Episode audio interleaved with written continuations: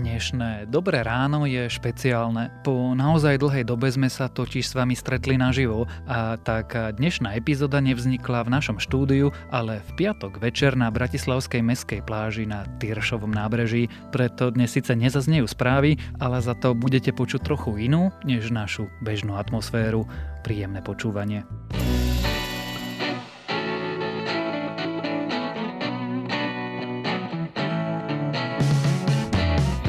Sú náklady na prevádzku a údržbu elektromobility? Moje meno je Michal Sabo a v minisérii podcastu Za volantom sa s hostiami rozprávam o súčasnom stave elektromobility. Nájdete ho vo svojej podcastovej aplikácii na platformách Google Podcasty alebo Apple Podcasty alebo v službe Spotify.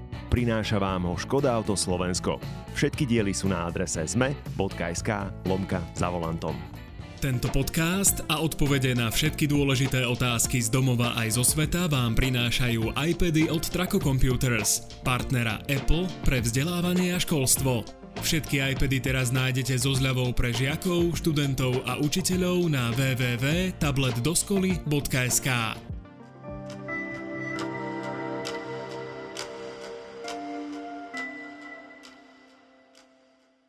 Príjemný dobrý večer alebo podvečer.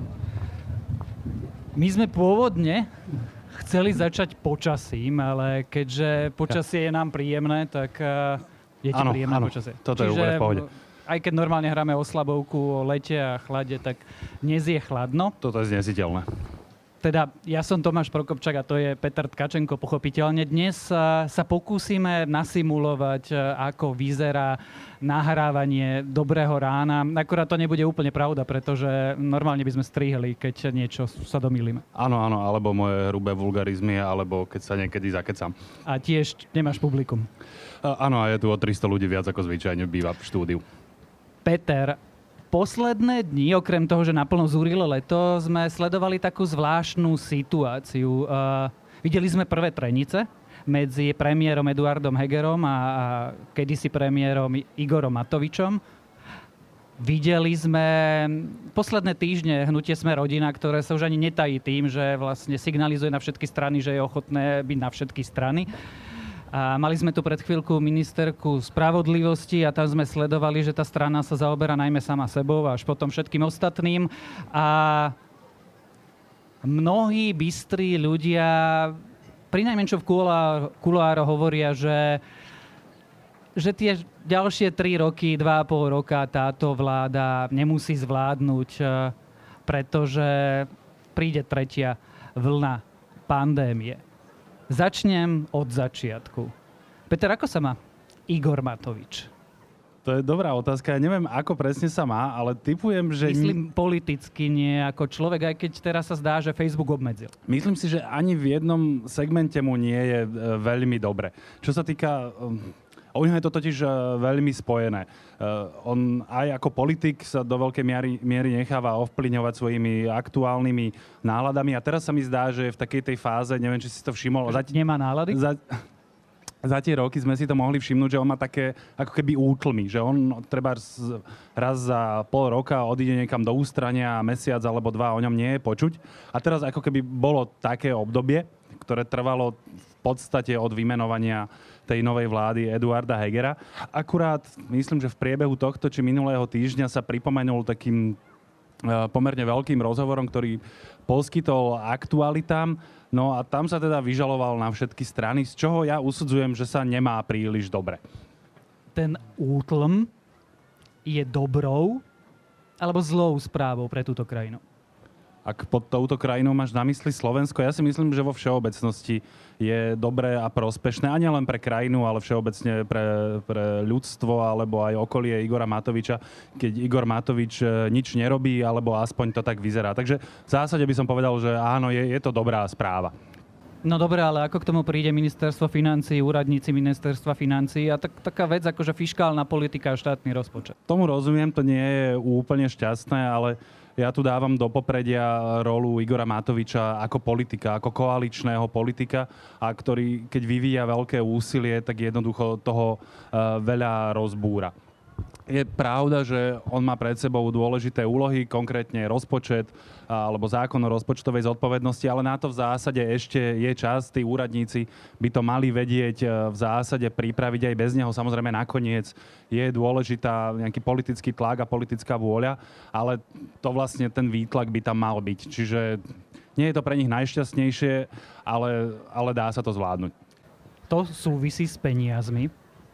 A s peniazmi súvisí aj to, čo som nazval prvými trenicami medzi premiérom a teraz ministrom financí. Hovoríme o pláne obnovy, kto tú agendu u seba má, kto ju predstavoval a kto sa z nej tešil a netešil.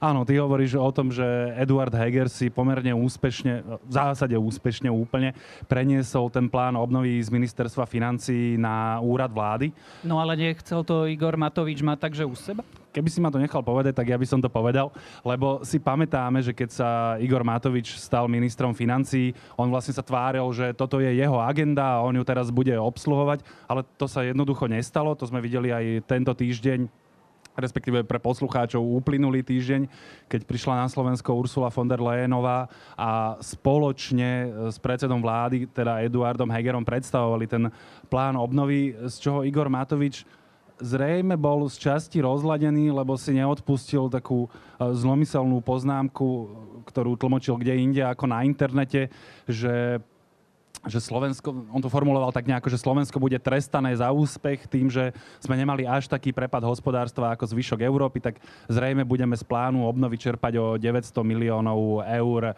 menej. Ale obišlo to, vlastne to prešlo, že úplne s mlčaním. K tomu taká poznámka, že my, novinári, nám je, že už úplne jedno, čo ten Igor Matovič vlastne hovorí? Toto si mi nahral na smeč, ja som to chcel povedať širšie totiž, že nie len my novinári, respektíve my novinári si to vlastne všímame a rozoberáme to, ale politicky tie vyhlásenia Igora Matoviča absolútne strácajú váhu. Keď si zoberieš, čo on narozprával uh, v tom rozhovore, ktorý poskytol Marekovi Vagovičovi z Aktualít, to by vlastne za normálnych okolností malo pôsobiť spôsobiť politickú búrku. On, e, veď e, ministerku spravodlivosti úplne výslovne obvinil z toho, že je multimiliónová podvodníčka. To je akože za normálnych okolností by to mal byť problém. A všeličo iné tam narozprával, ale všetci to ignorovali. Ak si vezmeš, alebo aj t- táto poznámka voči Eduardovi Hegerovi, to, to prešlo s absolútnym mlčaním a podľa mňa toto je tiež dobrá správa, že ako keby z Igora Matoviča sa prestal stávať hráč.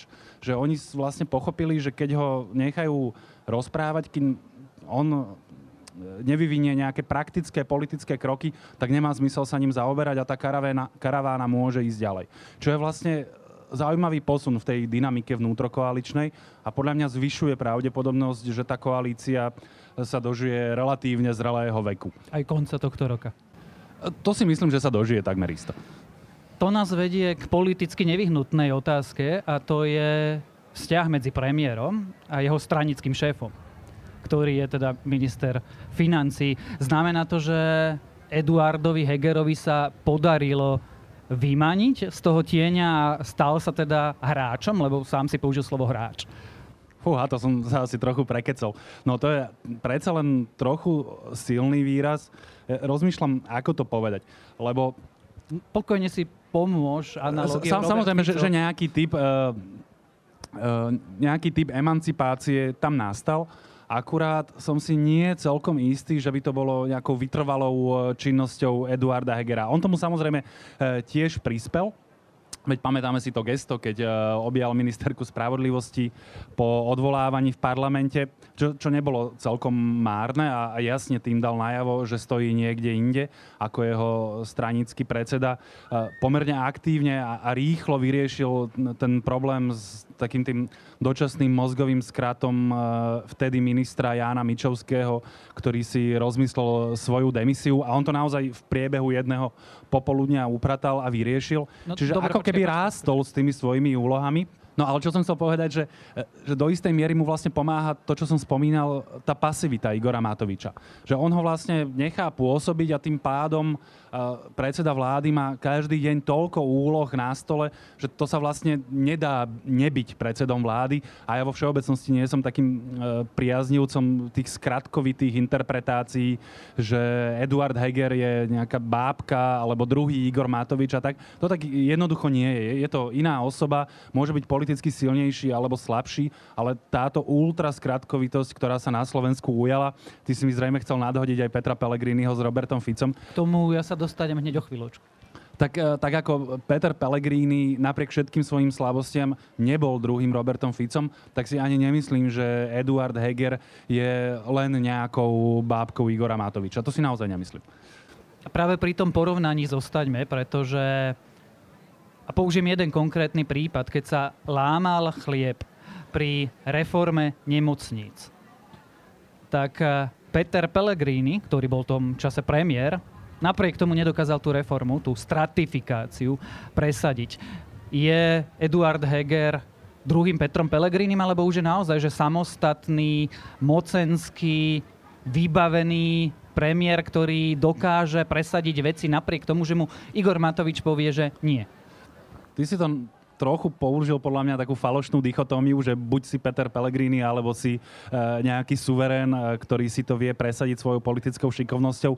Nie je to podľa mňa ani jedno z toho, ale je to niekde medzi. Podľa mňa Eduard Heger je oveľa e, autonómnejší človek a, a má ako to povedal Andrej Danko, seba dôstojnosť podľa mňa oveľa väčšiu ako Peter Pellegrini. Peter Pellegrini na sebe naozaj nechával rúbať drevo, aspoň navonok. Podľa mňa Eduard Heger nie je tento typ a, a nenechal by si robiť také veci ako Peter Pellegrini. Čiže myslím si, že je to do istej miery autonómnejší človek. Ešte poslednú otázku k, k tomuto mocenskému rozpoloženiu. Ako je to s poslaneckým klubom Olano, alebo teda so žetónmi? Kto má aké?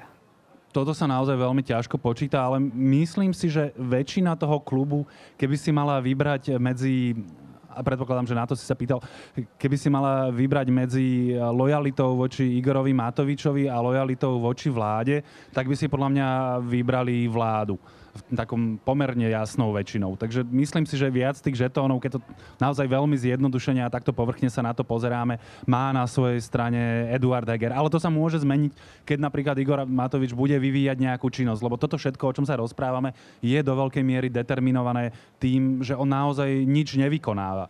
Vieš, eh, eh, Robert Fico napríklad zastavil tú stratifikáciu, pretože on sa do toho vložil a niečo preto robil a Peter Pellegrini nemal silu to spraviť. Ale naopak, alebo presadil tie 13. dôchodky a podobne.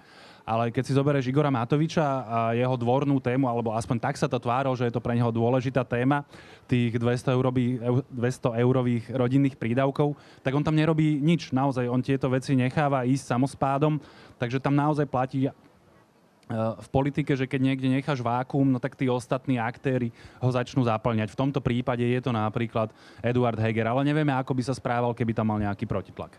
Ostaňme pri tých uh, ostatných aktéroch, pretože doteraz sme sa rozprávali iba o mocenských hrách, to nazvime v tej jednej strane. A ja som už v úvode povedal, že sme rodina sa správa, ako by jej to bolo všetko úplne jedno, alebo teda správa sa ako človek, ktorému to je jedno, ak mu dajú pokoj, tak? V zásade je to presný opis toho, čo robí Sme rodina v koalícii a ako sa správa. Pripravujú sa na predčasné voľby?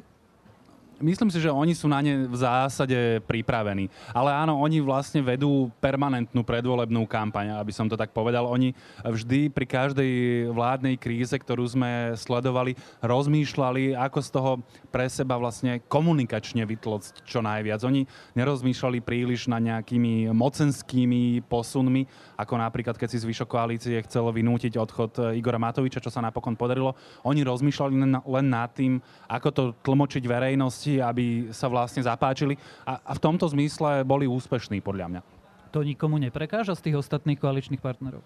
Myslím, nemá im to prečo prekážať. Oni majú toľko starostí sami so sebou tým, že hrajú tie iný typ hier, že im to vlastne napokon vyhovuje, že nemajú ďalšieho um, aktéra, ktorý by sa im do toho vkladal so svojimi vlastnými požiadavkami. Samozrejme, že oni nejaké požiadavky nakoniec naformulujú, hej, ako bola tá pomoc gastru a podobne, ale, ale tie veci sú vlastne politicky veľmi jednoducho vyriešené a potom oni sa môžu zaoberať e, tými svojimi vlastnými problémami. Ako na toto nadbiehanie nevesty reaguje tá druhá strana, tá opozícia, ľudia od Pelegriniho, od Roberta Fica.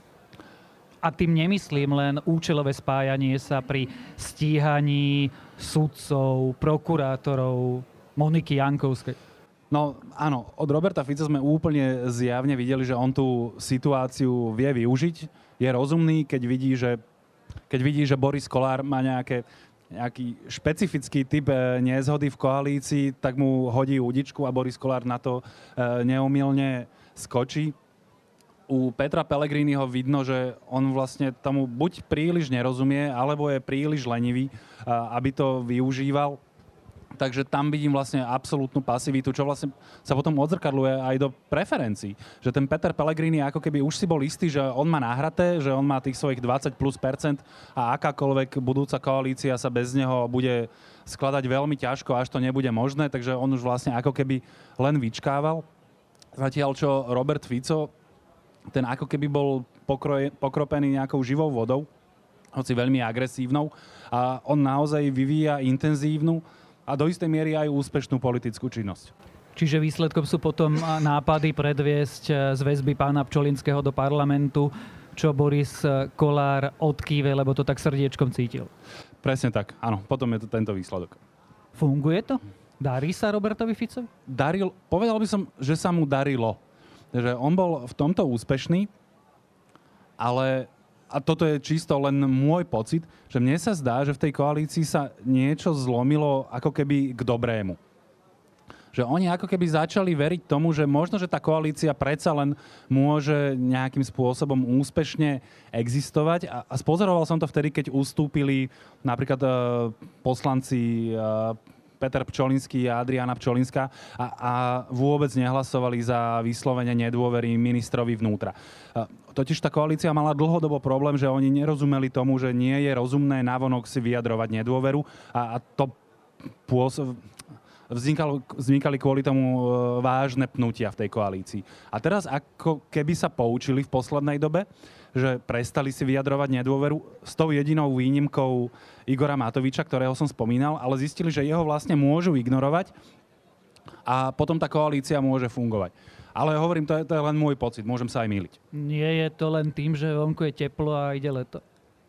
To je zaujímavá interpretácia. Možno, že si povedali, že tak e, teraz cez leto sa nám nechce a že počkáme do septembra. Ale nemyslím si to. Podľa mňa tam sa muselo niečo zmeniť. Oni sa z časti naučili vládnuť a, a používať uh, slova uh, v trochu rozumnejších parametroch. A, a možno, že som uh, vo vzťahu k ním prehnane optimistický a dobroprajný, ale tak sa mi to teraz javí. Teda teraz, keď budem sarkastický a teda použijem to, naučili sa používať slova, tak špeciálne ma zaujíma, čo sa deje v strane za ľudí.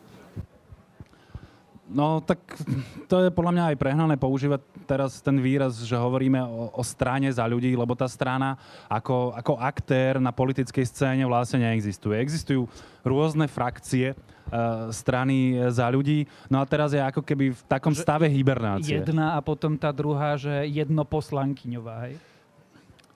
Tu si vyložene zlomyselný teraz. Ona je dokonca teraz trojposlankyňová a, a jednoministerková, takže, takže je to od teba naozaj sná zlomyselnosť.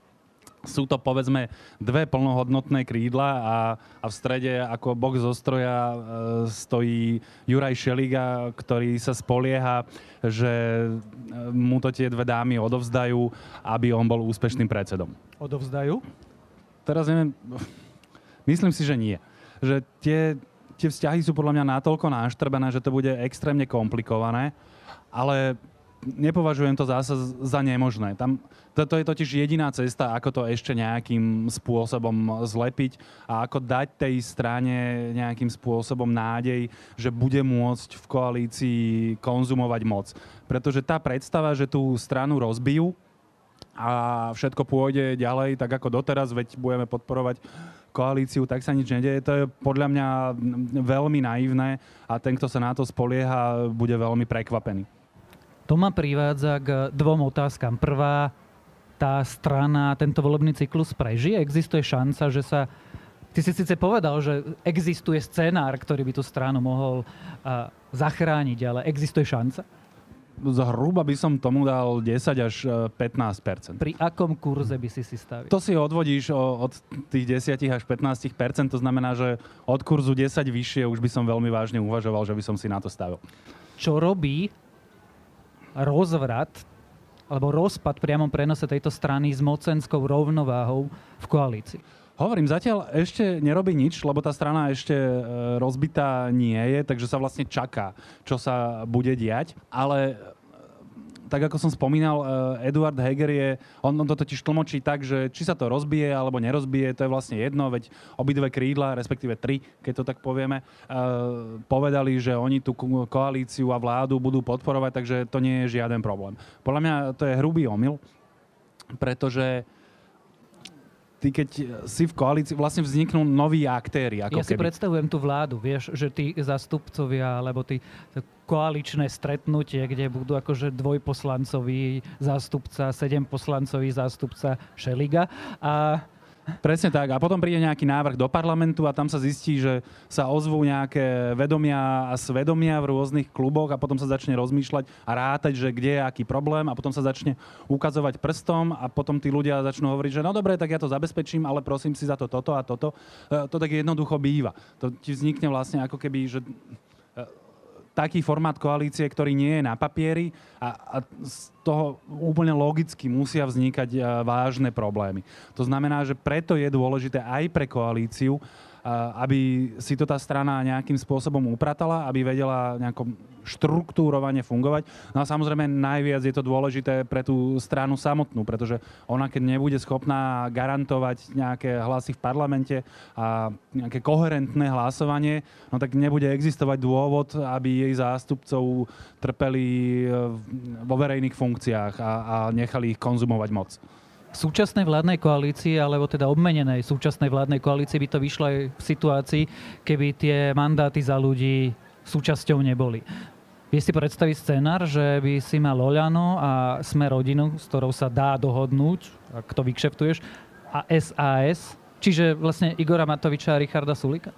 No, predstaviť si to samozrejme viem, ale tá väčšina už by bola relatívne tesná. Myslím si, že by že by bola niekde okolo 80 a v časoch, keď nevieš dňa ani hodiny, e, koľko poslancov ti vypadne a, a a návyše ešte stále to nie sú takí tí poslanci, na ktorých sa dá e, naozaj spoľahnúť, e, že tam budú v určitý čas a budú hlasovať určitým spôsobom. To, to by spôsobovalo naozaj vážne problémy v tej koalícii. No a keby napríklad sa zle zobudil Igor Matovič, čo akože chráň Boh, keď hovoríme o úmysloch koalície, tak potom to vlastne môžeš pochovať e, kľudne zo dňa na deň. Prejdeme k tej poslednej fáze, ktorú ty neznášaš a ja ju teda mám rád. To, to bude zase eštenie z kryštálovej gule, že? Eštenie z kryštálovej gule. A určite nás čaká tretia vlna pandémie. Zatiaľ sa zdá, že minister zdravotníctva je v tom akoby úplne sám. Prežije takto rozkývaná vládna koalícia kde existuje nejaký typ napätia medzi Igorom Matovičom a Eduardom Hegerom, kde existuje iba napätie v záľuďoch medzi, ani neviem vymenovať kým všetkým, kde napätie účelovo vytvára sme rodina a pri SAS vlastne ani nevieš, čo úplne robia posledné týždne. Scenár, ktorý prežije pandémiu, tretiu vlnu? To bude strašne záležať od toho, aká tá tretia vlna bude. Ty hovoríš, že určite bude, to si napríklad myslím, aj ja, to podľa mňa nie je úplne odvážne veštenie, ale vôbec netušíme, akú bude mať intenzitu, akým spôsobom na ňu bude štátny aparát pripravený. Pretože mne sa vlastne už nechce veriť, že by mohli byť tak strašne tragicky nepripravení uh, ako naposledy, keď vlastne trasovanie sa rozsypalo asi pri 200 alebo 300 prípadoch, kedy sme videli, že, že nemocnice nestíhali, kedy tu niekto vymyslel zázračné riešenie typu celoplošné testovanie. Takéto chyby už sa mi nechce veriť, e, že budú robiť. Ale zasa na druhej strane, keď počúvam ministra Lengvarského, ktorý hovorí, že že ten najkrízovejší scénár tretej vlny počíta s tisíc ľuďmi e, v nemocniciach, tak to sa mi zdá, že, tu na nie, niekto niečomu tragicky nerozumie.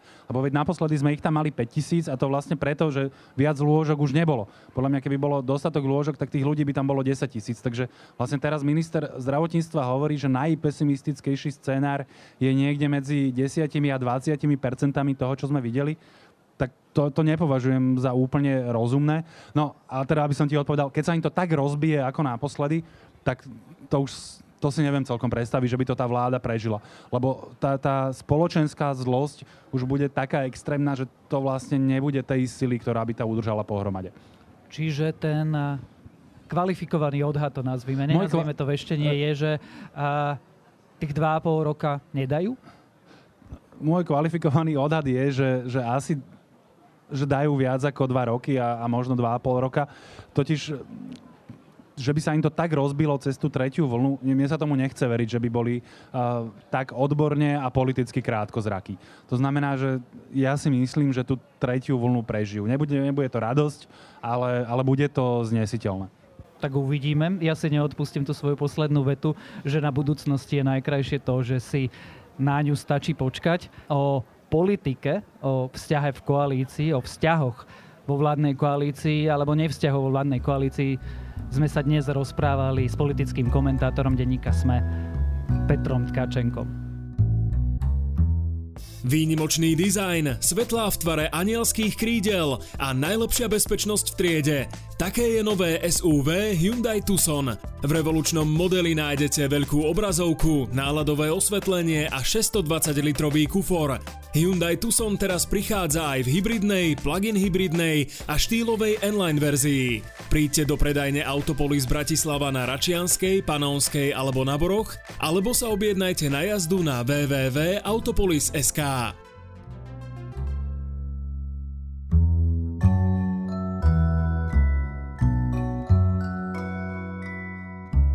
Počúvali ste špeciálne Dobré ráno, ktoré sme pre vás nahrávali naživo na Bratislavskej meskej pláži.